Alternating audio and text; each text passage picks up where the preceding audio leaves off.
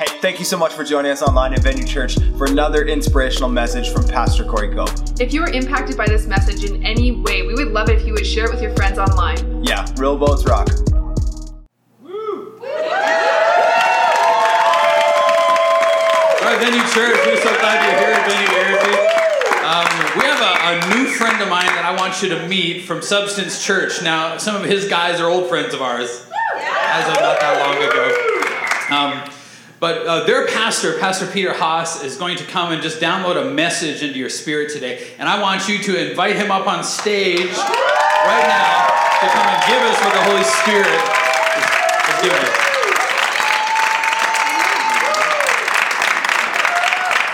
One of the coolest guys ever. They have DJ ministries. They have so much cool stuff.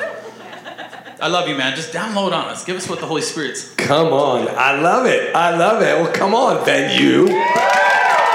Are you guys feeling good? You made it to church.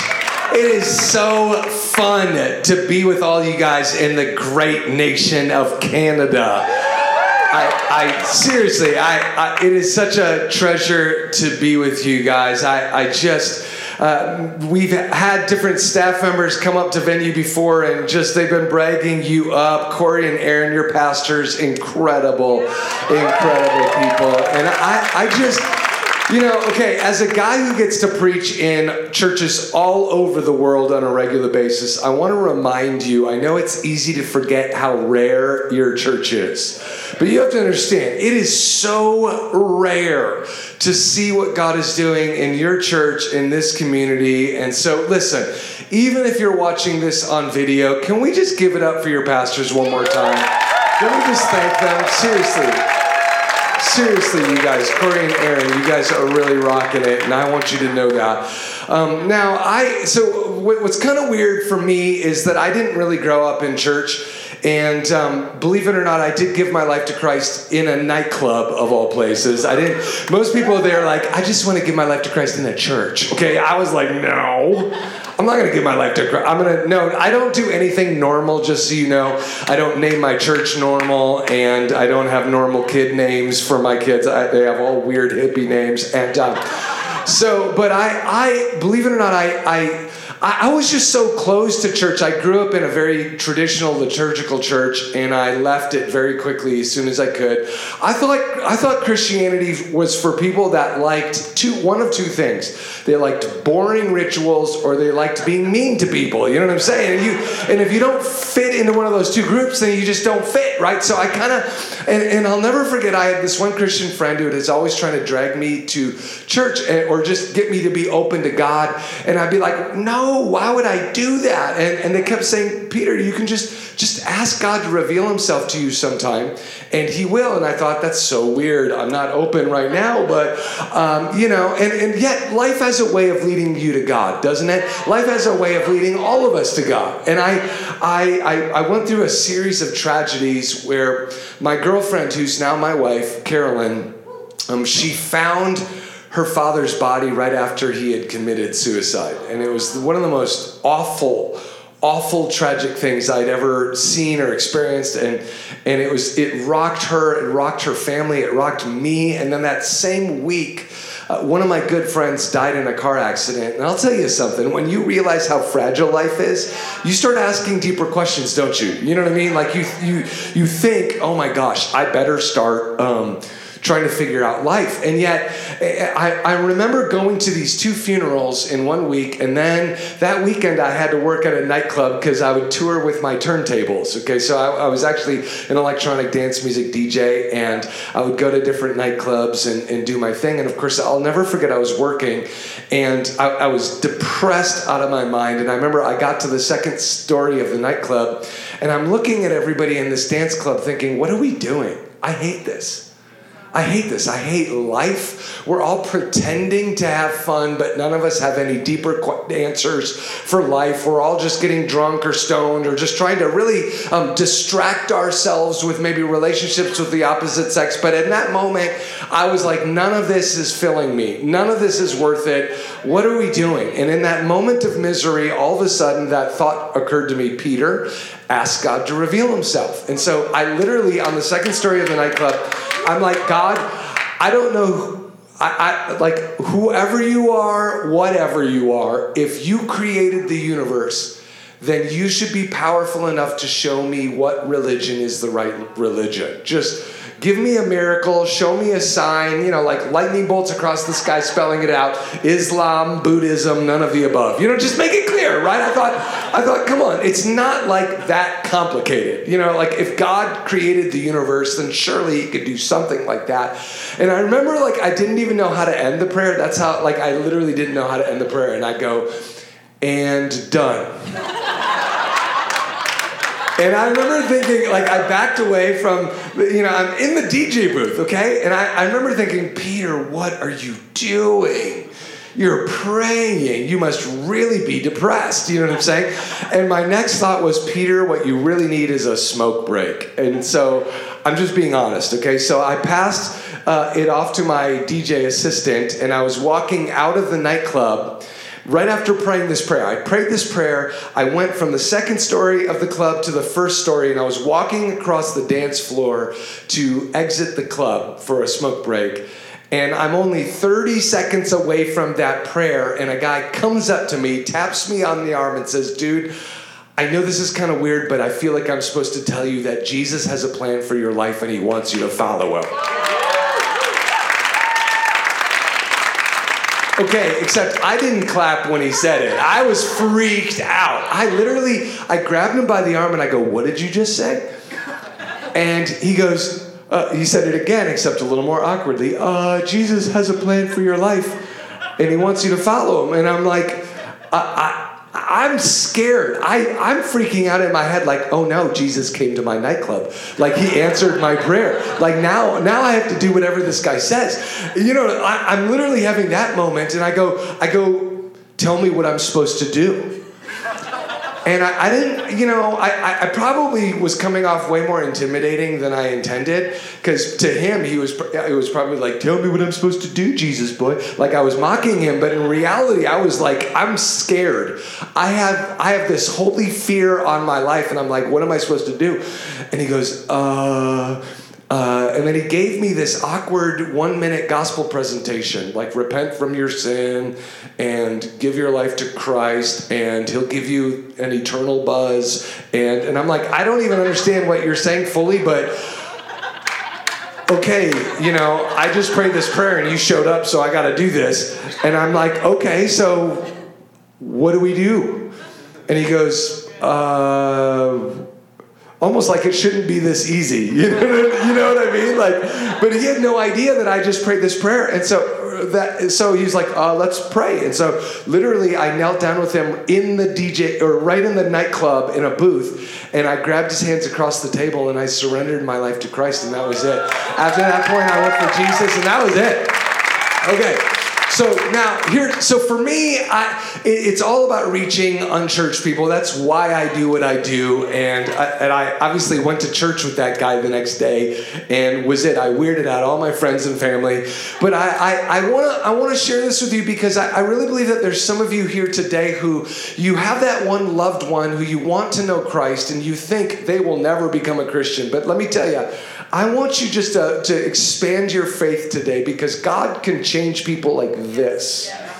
And if God can show up in my nightclub, then you know what? He can show up for that loved one that you want to know the Lord. And so just remember that, okay? There's nobody who is beyond the saving grace of Christ. And, um, and, and, you know, the irony even about my story is after I became a pastor, that's when the Lord started calling me to go back and produce electronic dance music. And of course, you know, just continue to pray for me as we, um, we, we launched this project called Substance Variant. And it's a, it's a mainstream electronic dance music um, experience. And so uh, just pray for us if you're ever interested in even checking that out, Substance Variant. But um, today, though, as I was just praying about today, I, I, felt led, as I was just praying for your church, I felt led to pray, uh, to, to preach out of Acts chapter 10.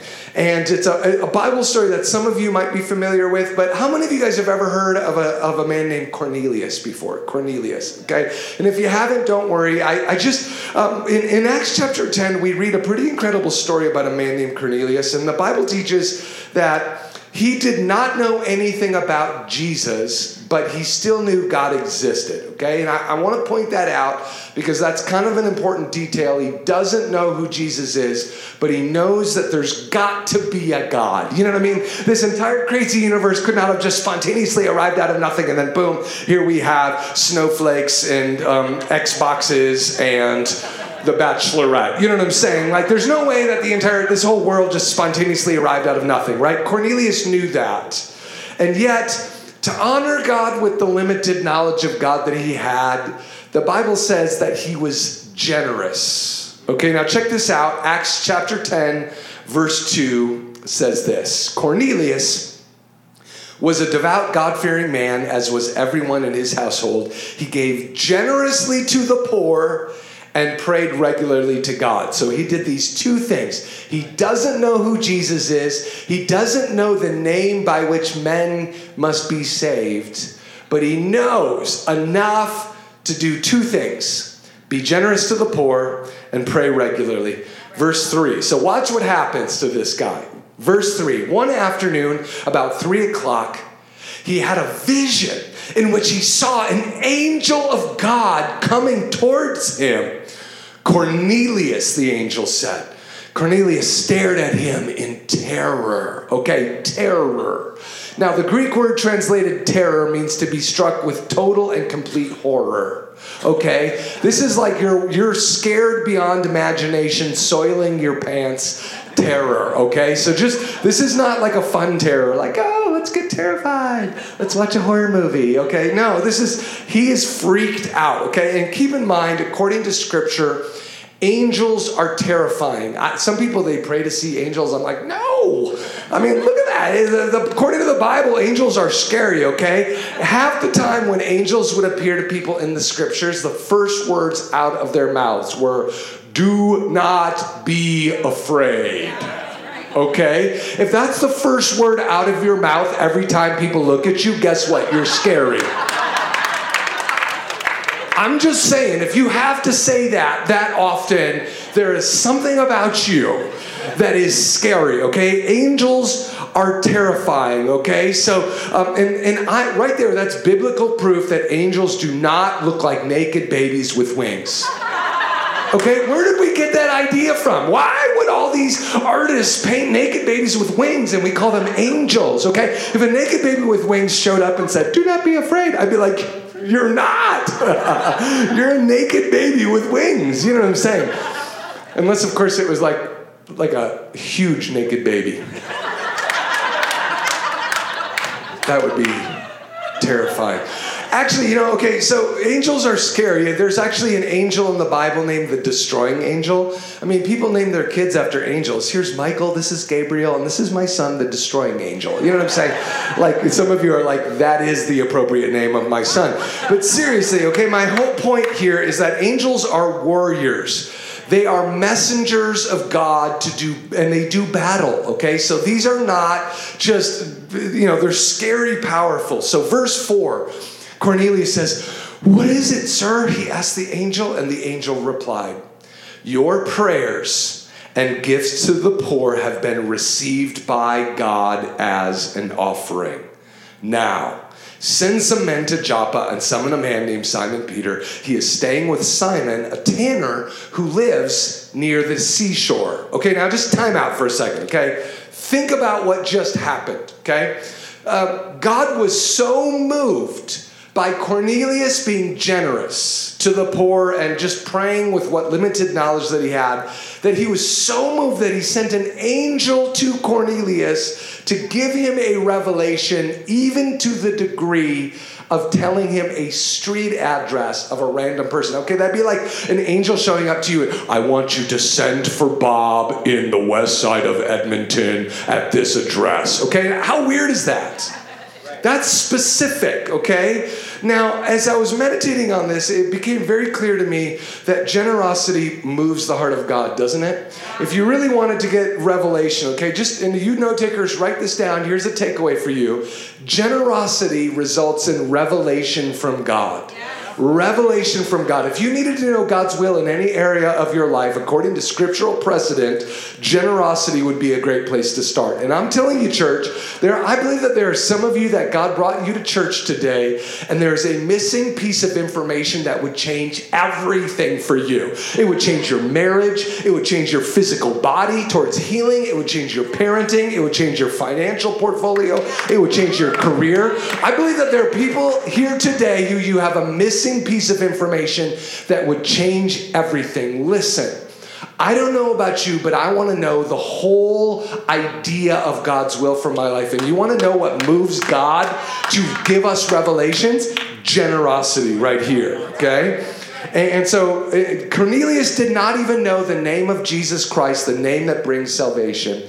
And yet, because he was generous, God gave him that revelation. Now, um, you know, when I was studying this story, I, I, this is kind of an interesting story, the story of Cornelius um, because it was really it's really a story of God responding to generosity, and I, I want to share with you kind of a uh, in some ways me in the nightclub was a Cornelius story, but let me let me give you another Cornelius story that happened to my wife and I uh, a few years back. Uh, for for several years, my wife and I were saving up for a new house when we when we planted our church in Minneapolis. We planted Substance Church in Minneapolis back in 2004, and and I had no idea if this church was going to take off in fact, um, vast majority of church plants, only less than 1% survive a decade. You know what I'm saying? So uh, this is not the vocation you go into to get wealthy and to have, you know, certainty in your life. Okay, so um, as a church planter, I, I essentially bought the smallest house I could possibly buy because I just didn't know if I was going to be living at poverty level for 10 years, which um, I just, I was trying to be safe. And so I bought a house and my, my whole family lived in a very high crime area. And the, the neighborhood that we lived in, it was not safe. You could not walk around the block. Cars would get ripped off in front of my house all the time. And really strange people would stand and look in your windows with their cigarettes and stare. Okay, so it was not, this is, this is not like, hey, send your kids outside to go play in the front yard kind of neighborhood, okay? And, um, and, and so my wife and I were really hoping to upgrade our house. We had been saving, saving, saving, saving, saving year after year after year for a bigger down payment. And yet, I just felt in my heart that God had something different for that money. I didn't know how else to describe it. At the time, our church was really growing rapidly. We had actually, um, we were growing so fast, in fact, that we um, were now raising, we were doing a fundraiser to launch our fourth campus at our church. Okay, so we were, we were, we were already launching our fourth campus, but we were raising funds to do it. And of course, our church was having an offering, and, and it was one of those things where my wife and I hadn't even prayed about what we were going to give in the offering. And I, and so like the night before the offering, I'm like, baby, I don't even know how much money we have in our bank accounts, right? And of course, in my family, my wife is kind of the bean counter, if I could say that. And so I'm like, baby, I don't even know how much money we have to pray over. You know what I mean? And, and she was like, well, let me open up the laptop. She went through the spreadsheet and she started itemizing all of the money that we had in different funds at, at the time on our on our spreadsheet, and she was she was kind of going through all of this, and she was like, "Well, um, okay, so we have we have twenty three thousand in mutual funds," and I was like, "Wow, we're." Pretty good, you know what I'm saying? And then she's like, We have three grand in our checking account, we got nine grand in our car fund, and she just kind of goes down. And every time she would say something, I'm like, Wow, Dave Ramsey would be so proud of me. You know what I mean? And I'm like, I'm like, for church planters living just above poverty level, I'm like, we're doing pretty good. I, I was like proud, you know what I'm saying? And um, all of a sudden, out of nowhere, I felt the voice of God say to me, Peter, I want it all. I want you to give it all. I want you to empty all of it. All of your mutual funds, all of your fund accounting, all of your car fund, all of your everything. I want you to give it all. And immediately my next thought was, I rebuke that thought, Satan. you know what I'm saying? Is there anybody out there with an overactive imagination? Come on, you know who you are. I have a very, very active imagination. And I kept thinking that was probably just a random thought in my head. The Lord is not actually telling me to give it all. And then I thought to myself, you know, like, or maybe the Lord is saying it, but maybe I'm misunderstanding. You know, I got to clean out my ears. Maybe instead of I, I want you to give it all, maybe the Lord said, I want you to go to the mall. You know what I'm saying? Like what? Like okay, God, I will go shopping for you. I will carry that cross. I will go to the Edmonton Mall. You know what I'm saying? The big competitor to the Mall of America. I'll go to the mall. I'll go, and then immediately I'm like, okay, it's. What if it's the devil? Trying to get me to be overzealous. You know what I'm saying? Just whispering into my ear to just get get too passionate, you know, about Christianity, where all of a sudden I, I kind of take unnecessary risks. And then I started thinking, why would the devil want me to give more money to God's church? You know, okay, it's probably not the devil. You know what I mean? I'm just kind of going through the logical process in my head. And eventually, the, the truth was is I knew it was the Lord. I knew I was hearing the Lord clearly, but I was scared, you know what I'm saying? Because this isn't just going to set my wife and I back a year or two. This could set us back five years. I mean, this could take a year or two just to get my emergency fund back up to zero, let alone, I mean, what about my vacation fund, my car? I mean, like all of that. And, and you have to understand, my wife and I had already been sacrificing so much for so long just to plant the church, just to live in that house. It was such a small house, and this house, it only had one small bathroom with a singular pedestal sink for all five of my family members, and three of the five family members are women. Okay, guys, you know what I'm saying? That matters, okay? That matters when three of your five family members are women with that pedestal sink and the hair dryers and the curling irons and the hair paraphernalia and whatever you call it. I don't know what ladies call their stuff, you know what I'm saying? But I just, I was just like, God, I just want my own sink.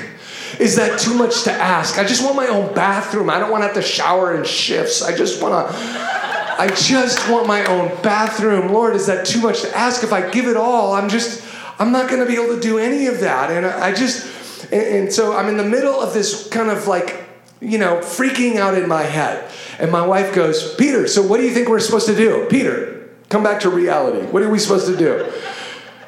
How much do you want to give, Peter?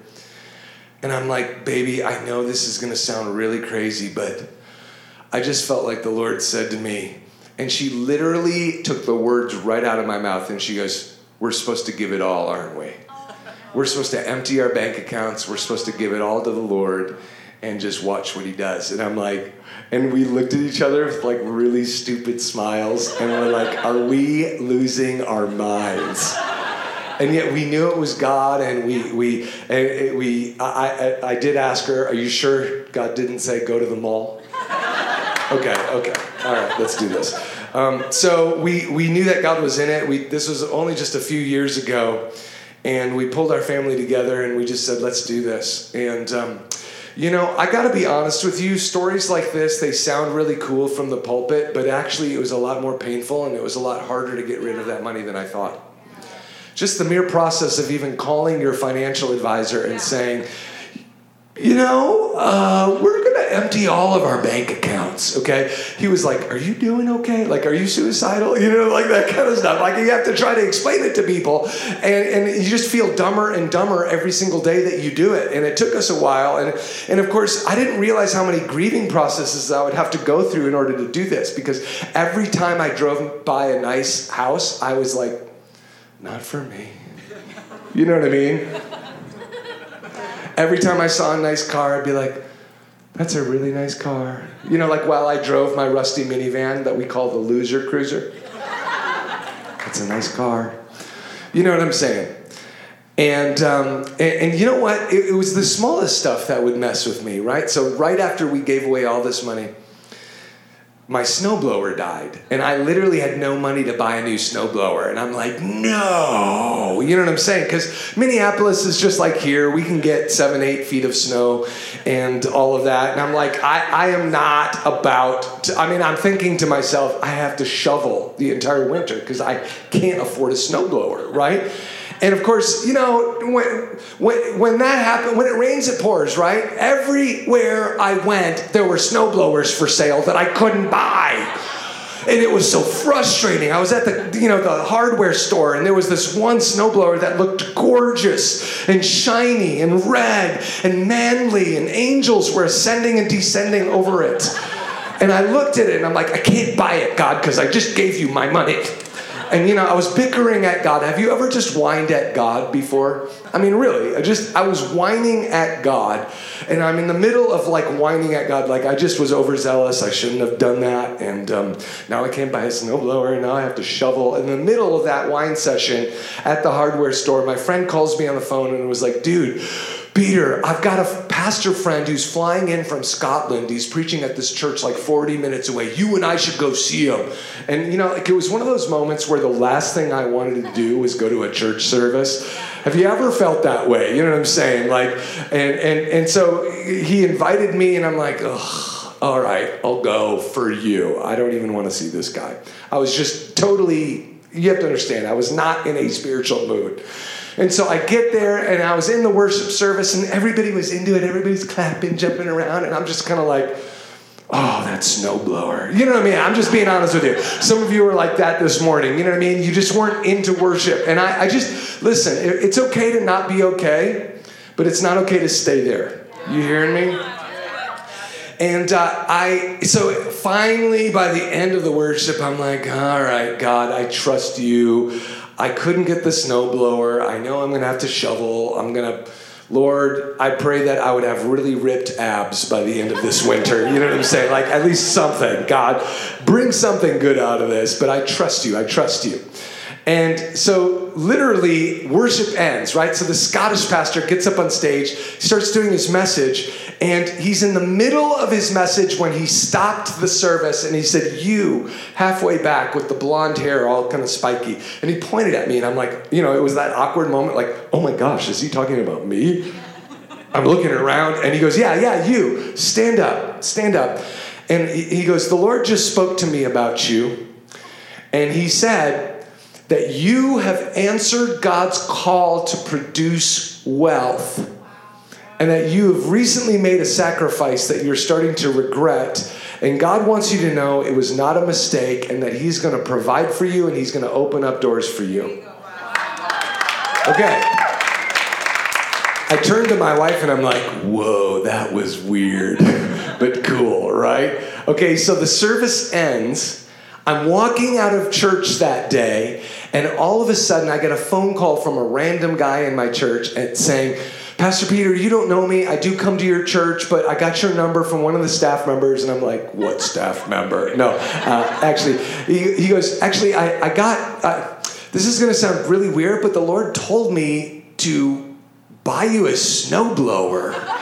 And I was wondering if I could drop it off at your house tonight. And I'm thinking, Nobody knows that I needed a snowblower. I haven't told a soul. And this guy randomly, and, and, guess what? He shows up with a truck at my house. And guess what was in the back of the truck? The red, shiny snowblower I just looked at earlier that day. I kept thinking, what are the odds? And let me tell you, every time I fire that bad boy up, I feel like having a Pentecostal revival. And that snowblower is so manly, every time you turn it on, the hair on your chest grows by two inches. Some of you are like, that's a really weird snowblower. I'm just telling you, it's that awesome. And I, okay, get this, okay? I know, I, I know I'm telling these stories in a humorous way, but that actually happened. And the moment we gave that, we, the moment we made that decision to live with radical generosity, get this. Our church income randomly grew by over $20,000 a week, over a million dollars a year. I'm like, who just started coming to our church and started tithing? You know what I'm saying? Like, I was like, where did this money start coming from? Literally, and not just that, everything started changing for us in terms of opportunity and finances. Even I suddenly get a, I, I'm getting phone calls from all over the place. People wanting to do major book deals. Somebody even came up to me and said, God spoke to me to literally give you $10,000 and I'm like, what is going on? I've never in all my life had so many people come to me and randomly give me stuff out of nowhere. And, and let me tell you something, church. Let me explain what I believe was actually going on in that season of my life. 2 Corinthians 9, verses 6 and 8. Such a classic Bible text, but hear it once again. 2 Corinthians 9, starting in verse 6 Whoever sows sparingly will reap sparingly, and whoever sows generously will reap generously. Verse 8, and God is able to make all grace abound to you so that in all things and at all times and at having all that you need, you will abound in every good work. Come on, somebody.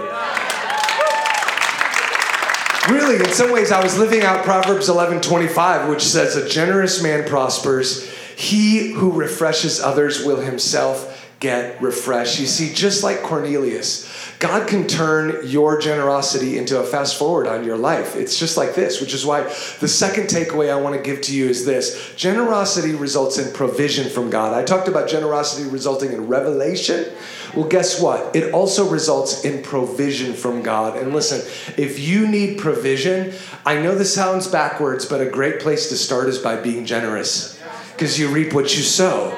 Generosity results in provision and revelation. And as one last illustration of this, I, I, I want to end by telling you a quick um, church history story about a, a famous Christian named George Whitefield.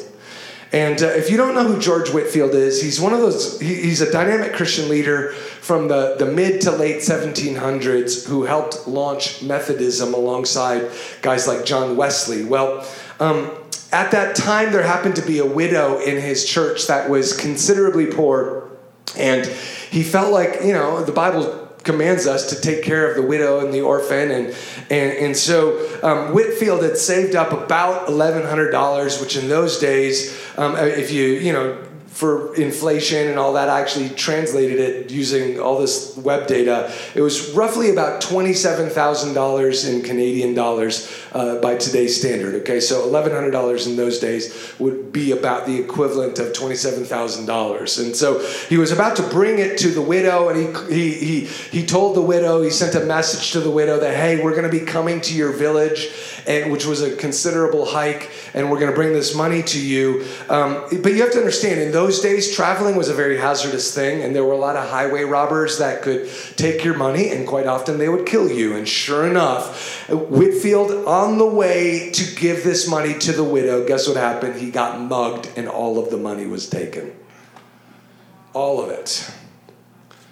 And of course, Whitefield was just devastated. He's like, Come on, Lord. That money, that money was for the widow. You claim to want to take care of the widows and the orphans, and yet you allowed this to happen. Like, why? Why would you let this happen? And I don't know if you've ever been there before where you're like, God, do you even see me?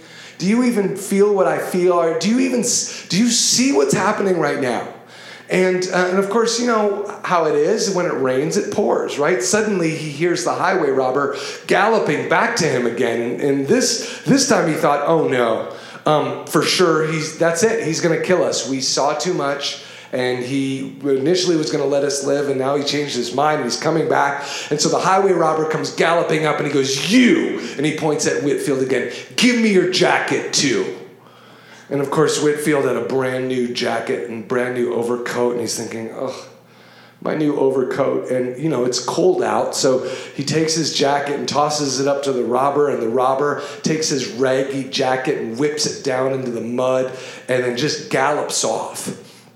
Well, of course, you know, now Whitefield and his friend, they can barely breathe, and he's still thinking, God, where were you? And finally, they came upon some cottages where they started to relax. And of course, Whitefield was so cold that he grabbed the robber's jacket and kind of huddled into it and walked over to these cottages when all of a sudden they're sitting down in this cottage and he felt this giant lump in the jacket. And it turns out when the robber switched coats, he forgot to transfer all the cash he had stolen.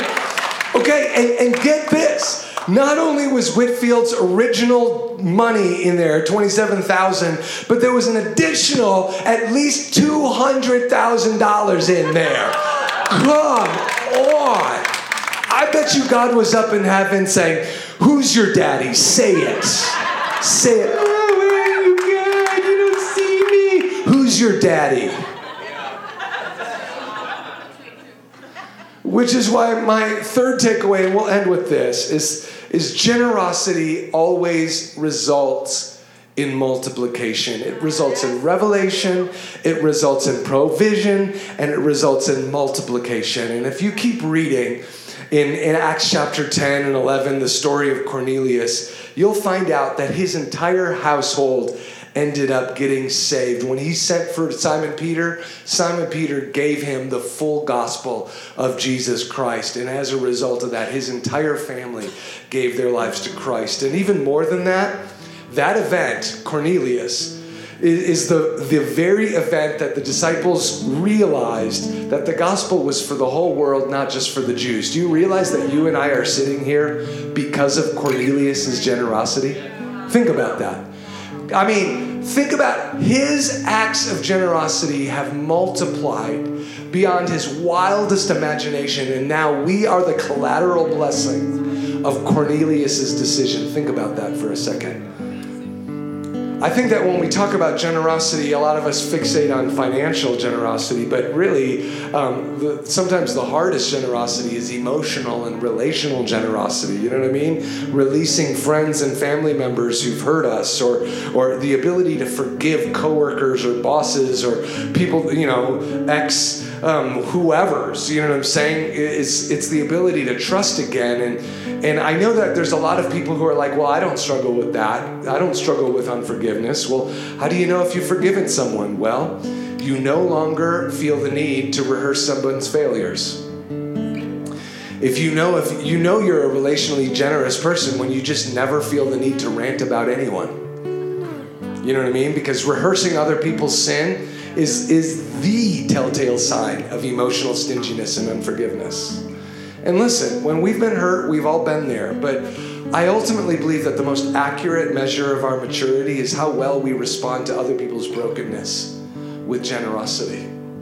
How well we respond when we've been robbed, how well we respond to that moment with even more generosity.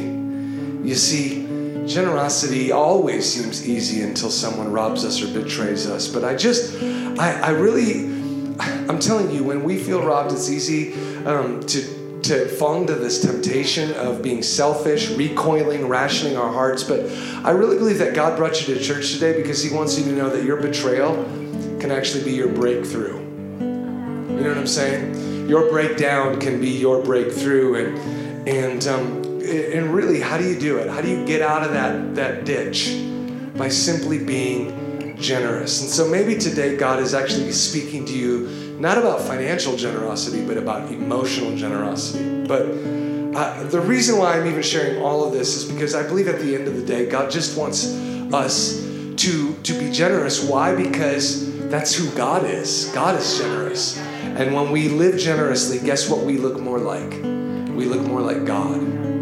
And I'll tell you what, if there's anything in this world that people need to experience more, it's a revelation of God. And by simply being like Him, we can experience that. And listen, maybe you're here today and you've never given your life to Christ. Maybe you're like me in that nightclub and you're just like, I don't know when I think about all this. Listen, um, it, it's not about you having it all figured out, it's about you being opened. And so uh, just open up to God, and, like Cornelius, and just saying, hey, I may not have all the information, but I'm going to act upon the information I've got by simply being faithful to take little steps of doing what I know is right. And I believe that when we respond to God that way, all of a sudden, revelation, all of a sudden, provision, all of a sudden, multiplication. And listen, I love you too much to, to leave you where you're at. So, right now, would you just bow your heads, close your eyes, and let's just do business with God, could we?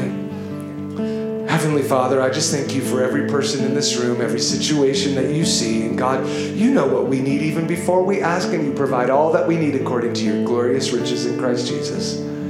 I pray that your abounding, compassionate love would meet every single person here today, whether we're far from you or close to you, and that you would just take us closer to you by giving us a revelation about who you are in church. If you agree with the prayer I'm praying, then just say this after me. Say this real quick Dear Jesus, forgive me, renew me, and lead starting today. In Jesus' name I pray. Amen. Love you guys. Thank you for letting me share. Hey, we hope you enjoyed this inspirational message from Pastor Corey Cope. If you'd like to partner with us, please go to venuechurch.ca slash give. Yeah, because a life saved is worth everything.